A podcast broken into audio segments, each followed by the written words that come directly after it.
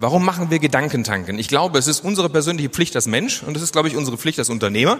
Es ist meine persönliche Pflicht, dass wir irgendetwas schaffen, was in die Welt hinausgeht, was gute Gedanken beinhaltet.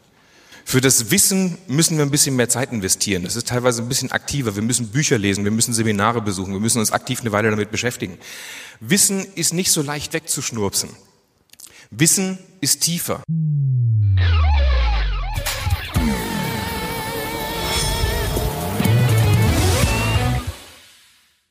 Meine Damen und Herren, wir reden heute ein bisschen über das Thema Gedankentanken und ich möchte ähm, damit anfangen, wie Gedankentanken eigentlich angefangen hat, weil Gedankentanken hat tatsächlich mit ursächlich hier in Düsseldorf begonnen.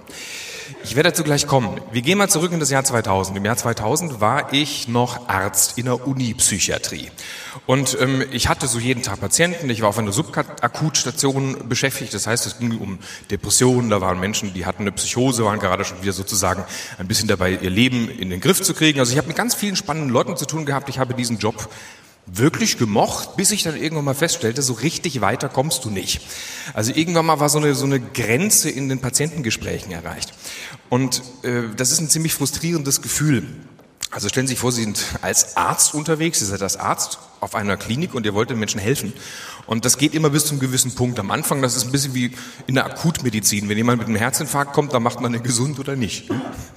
Aber hier war das halt so, dass es plötzlich um längere Behandlungen ging. Und ähm, wenn ihr schon mal Themen hattet mit Menschen, die so ein bisschen tiefer reingehen, dann merkt man, dass man so ein gewisses Handwerkszeug braucht um mit diesen Menschen zu reden. Und äh, wir hatten damals natürlich eine Psychotherapieausbildung. Viele Leute haben sich um uns gekümmert und um uns junge Ärzte, dass das besser wurde. Ähm, ich war dem immer so ein bisschen skeptisch gegenübergestanden. Das hing unter anderem damit zusammen, dass das Umfeld nicht so das war, was ich wirklich optimal gefunden hätte. Also der mit Abstand verrückteste der ganzen Psychiatrie war der Oberarzt. Und ich hatte damals ein ganz seltsames Erlebnis, das führte indirekt heute zu diesem Gedankentanken. Ich ging in eine Buchhandlung und plötzlich sprang mir so ein Titel ähm, ins, äh, ins Auge. Ich habe das heute mitgebracht. Das ist dieses Buch hier gewesen. Das heißt, der kleine Taschentherapeut. In 60 Sekunden wieder okay. Man muss sich das vorstellen. Also ich studiere jahrelang Medizin, ja.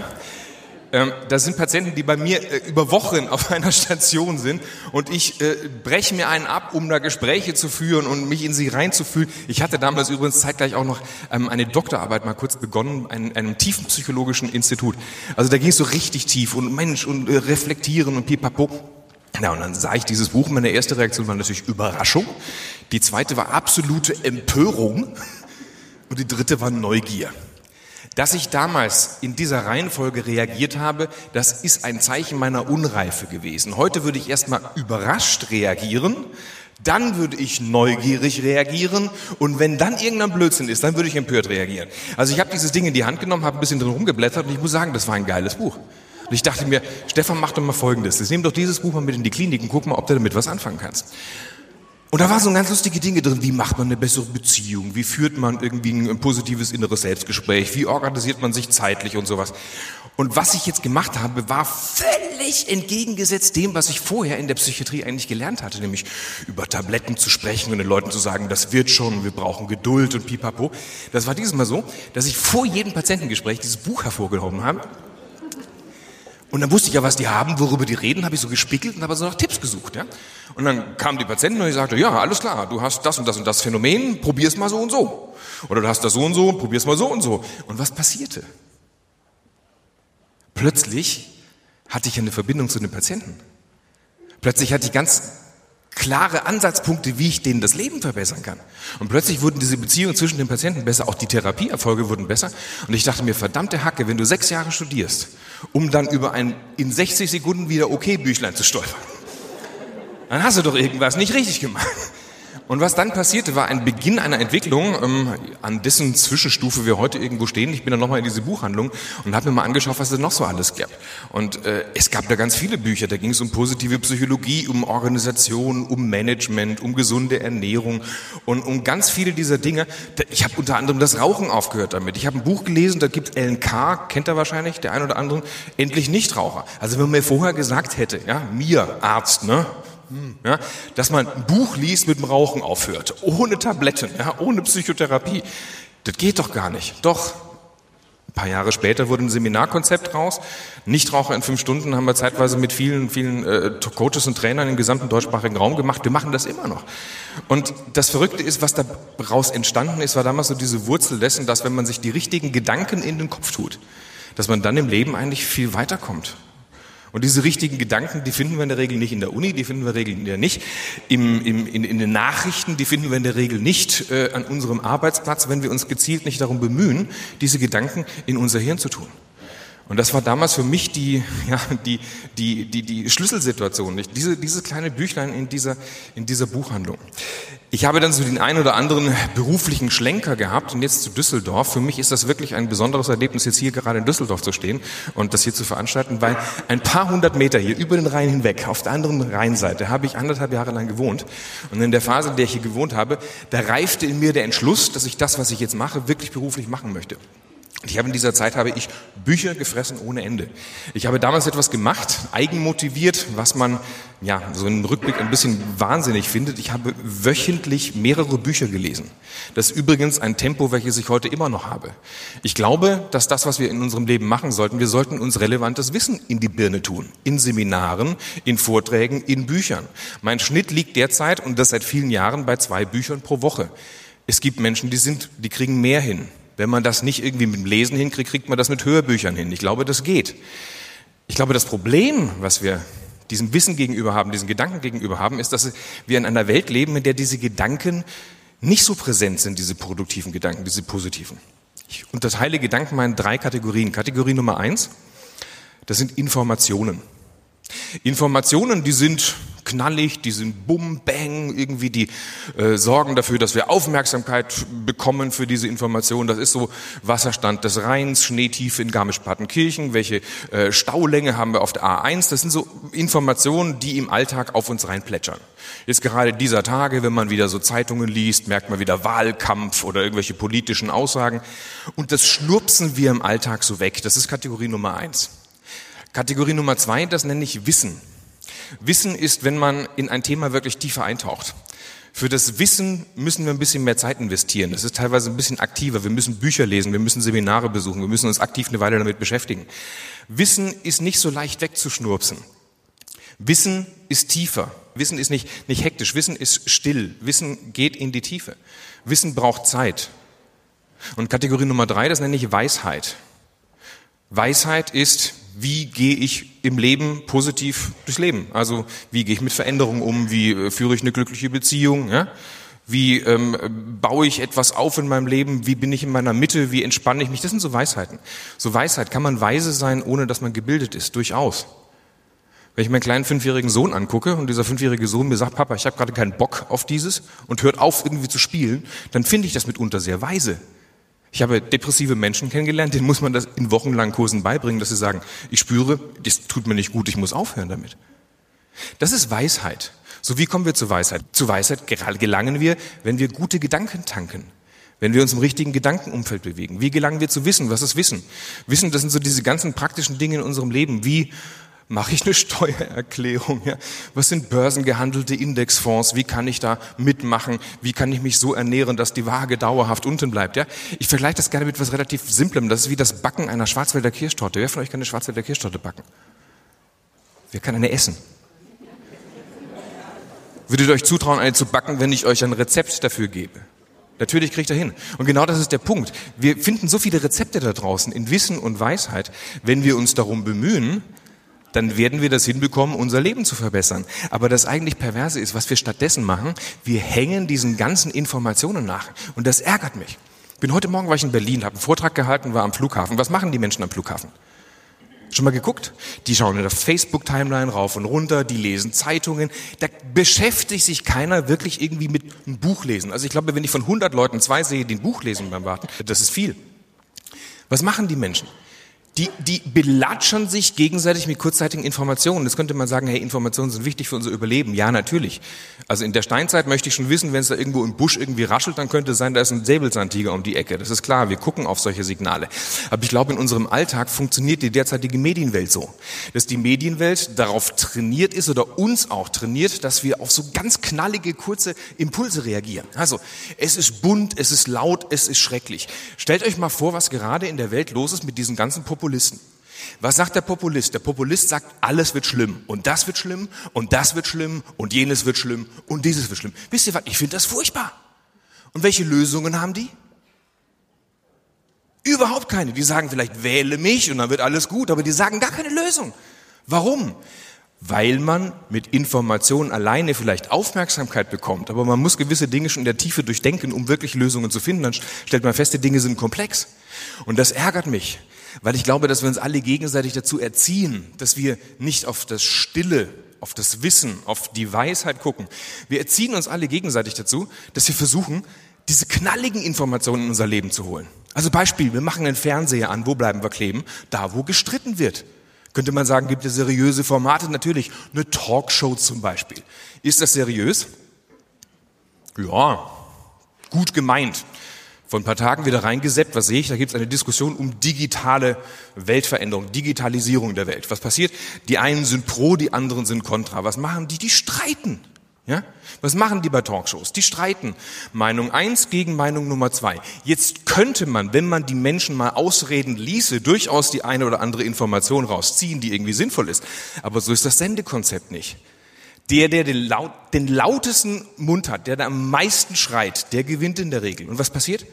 Über eine Sendung von einer Dreiviertelstunde spricht er trotzdem maximal zehn Minuten. Und das ist der Grund, warum ich zum Beispiel Vorträge so liebe. Weil man bei Vorträgen Menschen am Stück eine Weile zuhört. Weil wenn man Menschen eine Weile am Stück zuhört, dann können die Gedanken entspinnen und man kann denen folgen. Und dann ist man entweder deren Meinung oder man ist nicht deren Meinung, aber man hat zumindest irgendwas Intelligentes getankt in dieser Zeit. Ja, Digitalisierung pro kontra, was soll denn der Quatsch? Oder wenn irgendein Politiker gerade wieder sagt, wir brauchen die Rente mit 60, mit was weiß ich 55, die anderen mit 75. Was soll denn das? Das ist doch dumm.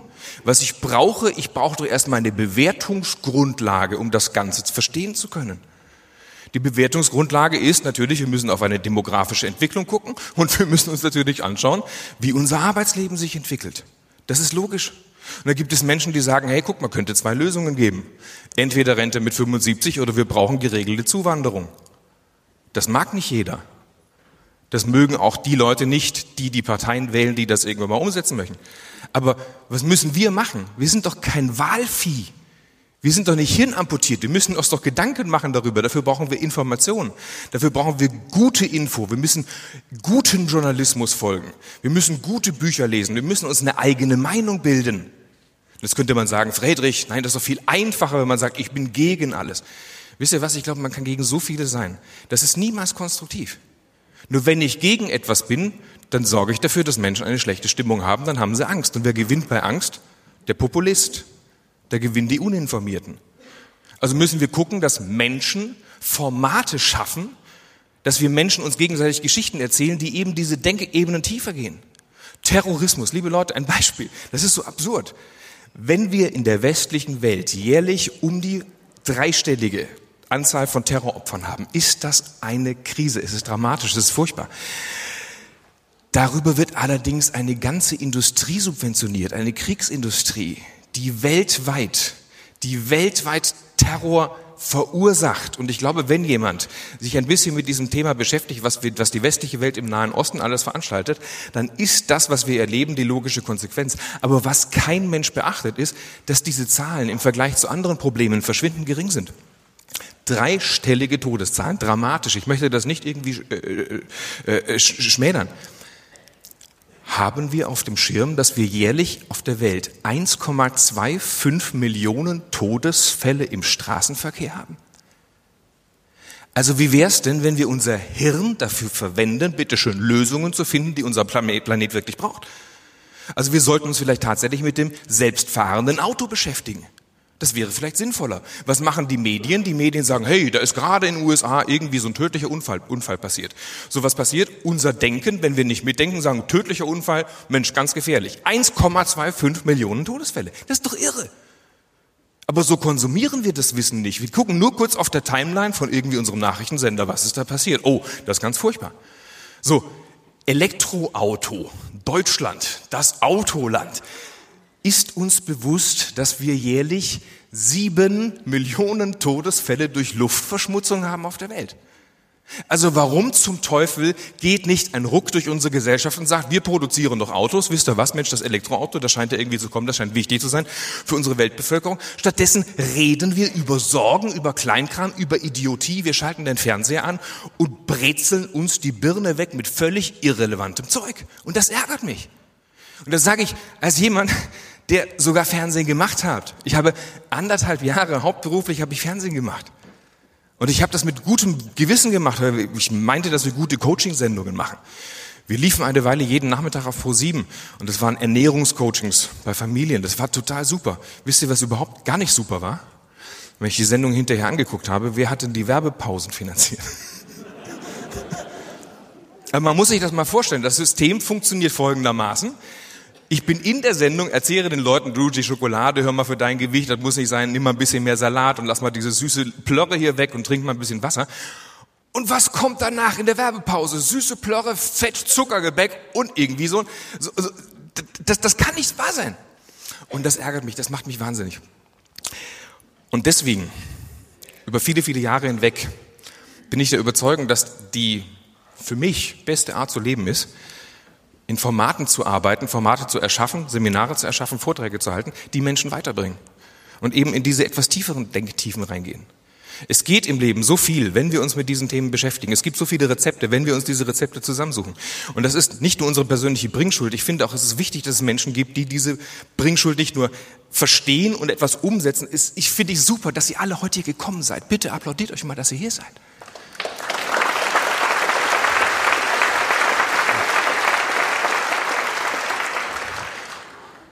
Das heißt, was wir machen müssen, warum machen wir Gedankentanken? Ich glaube, es ist unsere persönliche Pflicht als Mensch und es ist, glaube ich, unsere Pflicht als Unternehmer. Es ist meine persönliche Pflicht, dass wir irgendetwas schaffen, was in die Welt hinausgeht, was gute Gedanken beinhaltet. Dass wir eben diese weiteren Ebenen ein bisschen tiefer gehen. Und noch eine kleine Anekdote zum Abschluss meiner kurzen Einführungsrede hier. Und das ist eine Anekdote, die mich am Anfang meiner Trainingszeit ziemlich berührt hat und bewegt hat, weil ähm, ich glaube, das ist genau das, worum es im Kern geht. Geht so, ein Wanderer geht in eine Ortschaft, ist platt, ist müde, sieht einen Garten, da drin ist ein ziemlich geschäftiger Mensch, der wuselt von A nach B, der ist total gestresst, der ist irgendwie genervt, der Garten ist ein bisschen karg, nicht viele grüne Pflanzen und er geht hin und sagt, könnte ich eine Rast bei dir im Garten machen? Und er sagt, nee, ich habe keine Zeit, geh weg, ich arbeite, ich habe was zu tun. Dann sagt er, geh doch zum Nachbarn. Im Nachbarn Garten, ebenfalls ein Mann, liegt entspannt auf einer Hängematte, um ihn herum ein bunter Garten, bunte Blumen, schöne Pflanzen, alles prima. Alles scheint zu funktionieren. Der Mann ist tiefenentspannt, sagt, ja, komm rein, setz dich hin, mach eine Rast, bleib hier, genieß dein Leben. Dann fragt er dir irgendwann mal, sag mal, was ist denn der Unterschied zwischen dir und dem anderen? Und da sagt er, naja, ich glaube, eigentlich nur ein Unterschied. Ist die Art und Weise, wie wir Gärtnern verstehen. Der da drüben versteht unter dem Gärtnern das Rausrupfen von Unkraut. Und ich verstehe unter Gärtnern das Pflanzen von schönen Pflanzen. Das Pflanzen von schönen Gedanken. Meine Damen und Herren, lasst uns gute Gedanken pflanzen. Lasst uns diese mehren. Danke, dass ihr hier seid. Danke fürs Gedankentanken. Ich wünsche euch einen geilen Abend.